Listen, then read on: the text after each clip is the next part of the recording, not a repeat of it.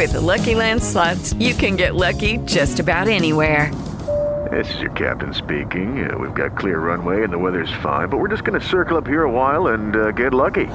No, no, nothing like that. It's just these cash prizes add up quick. So I suggest you sit back, keep your tray table upright, and start getting lucky. Play for free at LuckyLandSlots.com. Are you feeling lucky? No purchase necessary. Void where prohibited by law. 18 plus terms and conditions apply. See website for details. Italo Calvino, uno scrittore agile. Utilizzeremo questa spiegazione per introdurre lo studio di Italo Calvino. Come dice giustamente il vostro testo, Calvino è un classico, perché Calvino è stato un intellettuale a 360 gradi che ha molto influenzato non solo la letteratura ma la cultura italiana del secondo dopoguerra. Critico militante, neo-illuminista, bibliofilo. Attenzione, non bibliofilo nel senso di uno di quelli, come dire, appassionati di libri in un modo sterile. Voi che avete visto Cento chiodi di Ermanno Olmi lo sapete, della sterilità certe volte di certi bibliofili. No, bibliofilo perché era convinto che la letteratura è in grado di liberare. La letteratura, la cultura, è l'unica droga che, che crea indipendenza, che crea libertà. Sperimentatore, come vedremo, ahimè, non riusciremo a vederlo più di tanto, perché non riusciremo a, a non so, fare un campionario sufficiente delle opere di Italo Calvino, ma lui è stato davvero un grande sperimentatore che ha sperimentato in tanti generi narrativi e non, e non solo di narrativa. Calvino era uno molto simpatico, dice Giulio, Einaudi, aveva costituito una casa editrice nel pieno del ventennio fascista, intorno al 1933, una cosa del genere, no? figlio di Luigi Einaudi, che poi diventerà presidente della Repubblica, ha fondato, sì esatto, proprio nel 1933 la casa editrice, che ha avuto tra i collaboratori Pavese, Leone Ginsburg, che era il marito di Natalia Ginsburg, Giulio Bollati, Elio Vittorini e Italo Calvino dal 46 fino all'84, fino a un anno prima della morte praticamente. No? E, e Giulio Naudi scrive, era molto simpatico, faceva di tutto in casa editrice, dall'ufficio stampa ai pezzetti per, i, per il notiziario, no? quindi un po', come dicevamo, una, a differenza insomma di Pavese, ecco, eh, quella di Calvino era una presenza che confortava, una mente arguta, un'intelligenza. Pavese non è che non fosse intelligente, ma la sua cultura e il suo sapere li teneva concentrati in se stesso, li metteva a frutto nel lavoro che svolgeva. Invece Calvino, cultura e sapere, li regalava in giro. Dove passava lui c'era vivacità. E allora ringraziamo Italo Calvino perché ha fatto dei doni a tutti noi, non solo uh, a quelli che evidentemente lavoravano nella casa editrice insieme con lui, no? ma a tutti noi uno scrittore agile. Così intitola questo paragrafo, questo paragrafo sulla vita di Calvino, il nostro libro di antologia. Perché agile? Perché agile come uno scoiattolo. Questo, questa è un'immagine, una metafora che è presente, è stato proprio Cesare Pavese a utilizzare questa immagine nella recensione al romanzo Il sentiero dei nidi di ragno. Quando Pavese ha recensito Il sentiero dei nidi di, ragno di Italo Calvino, ha parlato di Calvino come uno scoiattolo ed effettivamente uno scrittore agile come uno scoiattolo è Calvino, capace di cogliere in anticipo i segnali di cambiamento della letteratura e della società, della cultura e della storia, fiducioso nel fatto che il lavoro intellettuale costituisse una lente di ingrandimento per capire l'epoca contemporanea.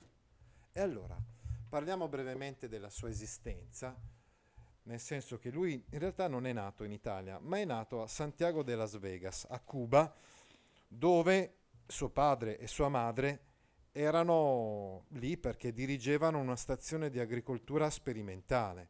Due anni dopo la sua nascita, quindi nel 25, cioè lui era nato nel 23 a Cuba, nel 25 tutta la famiglia ritornò in Italia, segnatamente a Sanremo, che era appunto la, la città insomma, di, di quella famiglia, della famiglia Calvino. All'amore per la natura, erano commercianti di fiori sanremesi, eh, Sanremo, uh, un'attività, come ben sapete, ancora molto presente questa. No? Erano a Cuba per affari quando è nato Italo Calvino a Santiago de Las Vegas nel 1923.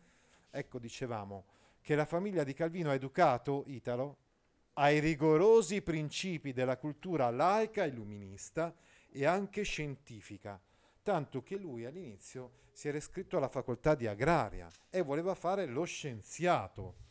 Poi però proprio la partecipazione alla guerra di liberazione, alla guerra partigiana di resistenza, lo convinse a dedicarsi alla cultura, alla letteratura, poiché era arrivato a questa convinzione no? che bisognasse uh, fare una rivoluzione anche proprio nel campo della cultura.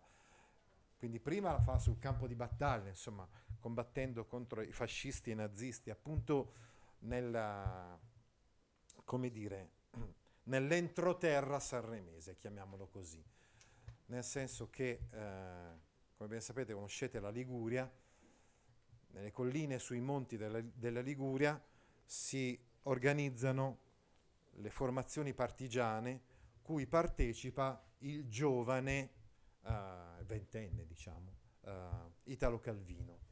È lì che matura questa scelta di dedicarsi alla cultura e quindi dopo la guerra partigiana si cambierà facoltà, diciamo così, da agraria passerà a lettere, insomma, senza però mai dimenticare quell'impronta scientifica familiare che lo seguirà per sempre. Se pensate alle cosmicomiche o a tantissimi altri testi come Palomar che risentono di questa cultura.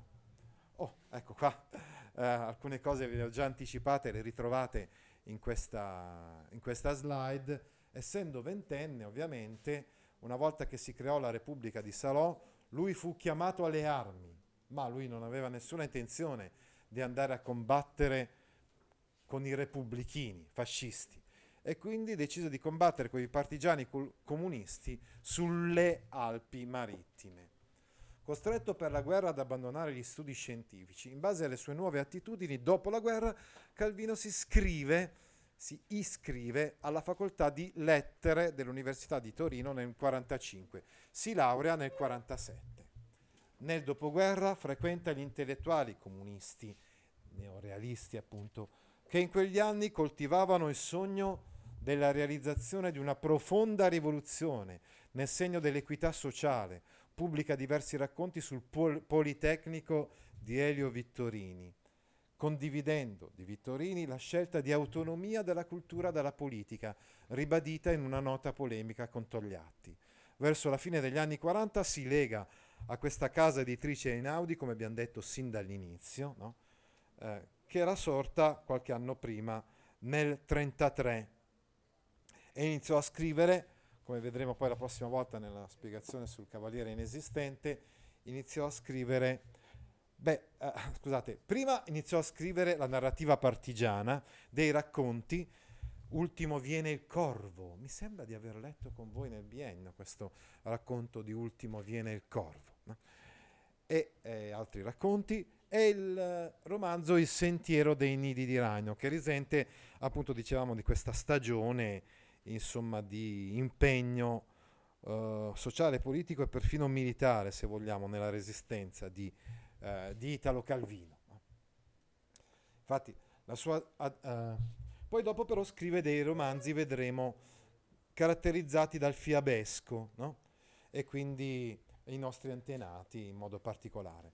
La sua adesione convinta al Partito Comunista viene meno dopo l'invasione dell'Ungheria. Ecco, noi abbiamo studia- studiato quest'anno approfondito questo evento storico nel 1956, l'invasione dell'Ungheria da parte dei carri armati sovietici. E siccome il, il Partito Comunista di Togliatti, insomma, sostanzialmente giustificava quell'invasione, allora lui insieme ad altri intellettuali, ne abbiamo parlato, abbiamo visto anche il filmato, no? decide di uh, trarsi fuori dal partito, diciamo. No? E dopo la denuncia dei crimini commessi da Stalin fat- fatta da Nikita Khrushchev, appunto lui si allontana dal partito fino proprio, dicevamo, a, insomma, a uscire dal partito.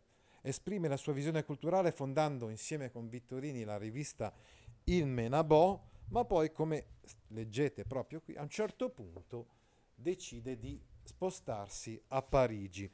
Dopo aver scritto dei testi... Sì, avanti, avanti, buongiorno. Ecco, sì, sì, grazie. Dopo aver scritto dei testi sulla realtà contemporanea, edizione, dov'è il... Ecco qua. Che belli gli anni 60. Sì, sì. I miei anni. Sono gli anni anche i miei, sì, sì, sì, eh, bei tempi. Sì. allora, eh, dicevamo quindi che dopo aver scritto dei testi sulla società contemporanea, la speculazione di edilizia, la nuvola di smog, la giornata di uno scrutatore, si sposta a Parigi, si trasferisce a Parigi.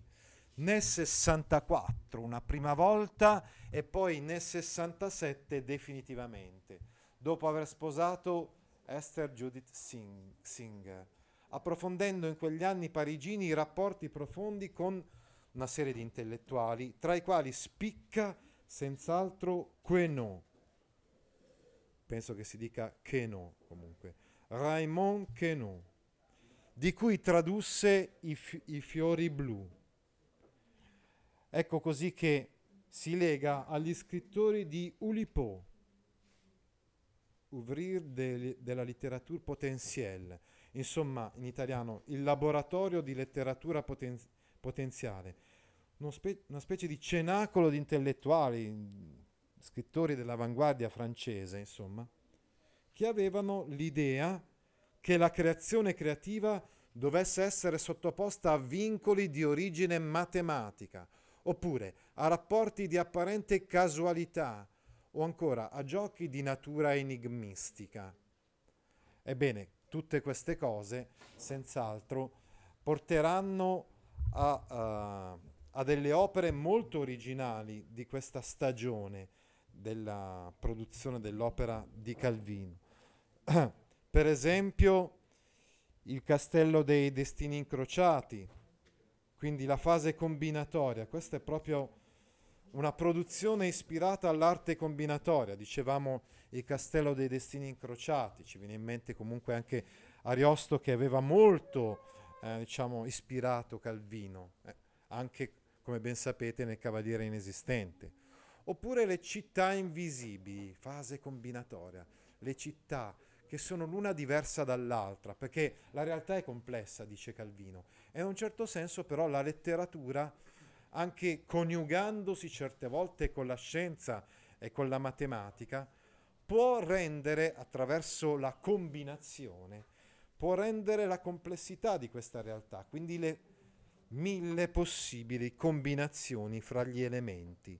Per non parlare di Se una notte d'inverno un viaggiatore, ancora più rivoluzionario quel testo, in cui i dieci primi capitoli di un ipotetico libro vengono alternati a 12 colloqui con un possibile anonimo lettore.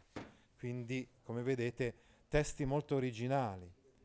Pres- sono presenti questi testi la comicità paradossale, l'interesse spasmodico per la scienza e qua ci, viene in mente anche, ci vengono in mente le cosmicomiche, no? Diceva. Quando Calvino ritorna in Italia nel 1980 diventa un articolista, praticamente un opinioni- opinionista del Corriere della Sera e della Repubblica, tra l'altro intervenendo a gamba tesa, diciamo così, su molti dei problemi eh, degli argomenti più caldi, insomma, della discussione in quell'Italia dei primi anni Ottanta, stigmatizzando con alcuni suoi memorabili editoriali le stanche abitudini della politica e della cultura italiana di quegli anni. Proprio nell'84, come ci ha anticipato Giulio Einaudi, aveva terminato la sua collaborazione con quella casa editrice, che proprio in quell'anno, insomma, era in una fase di grave crisi aziendale e così lui passa alla casa editrice Garzanti. Poi eh, scrive in questo periodo, diciamo, testi piuttosto significativi, tra i quali assolutamente da segnalare il ciclo di narrazioni scientifiche delle cosmicomiche vecchie e nuove e le lezioni americane. Sono sei conferenze che lui avrebbe dovuto tenere nell'anno accademico 1985-86. Nell'estate dell'85 lui le ha preparate, le ha proprio scritte, poi però diciamo, gli è venuto un ictus e quindi eh, è morto appunto nel 1985, verso la fine del, del 1985. E quindi non ha potuto, diciamo, declamarle, non so uh, come dire, uh, queste lezioni americane, ma rimangono un punto di riferimento per la poetica di Calvino, di cui parleremo adesso nella prossima lezione, che si intitola Il primato della ragione. Lucky Land Casino asking people what's the weirdest place you've gotten lucky? Lucky? In line at the deli, I guess? Aha, in my dentist's office.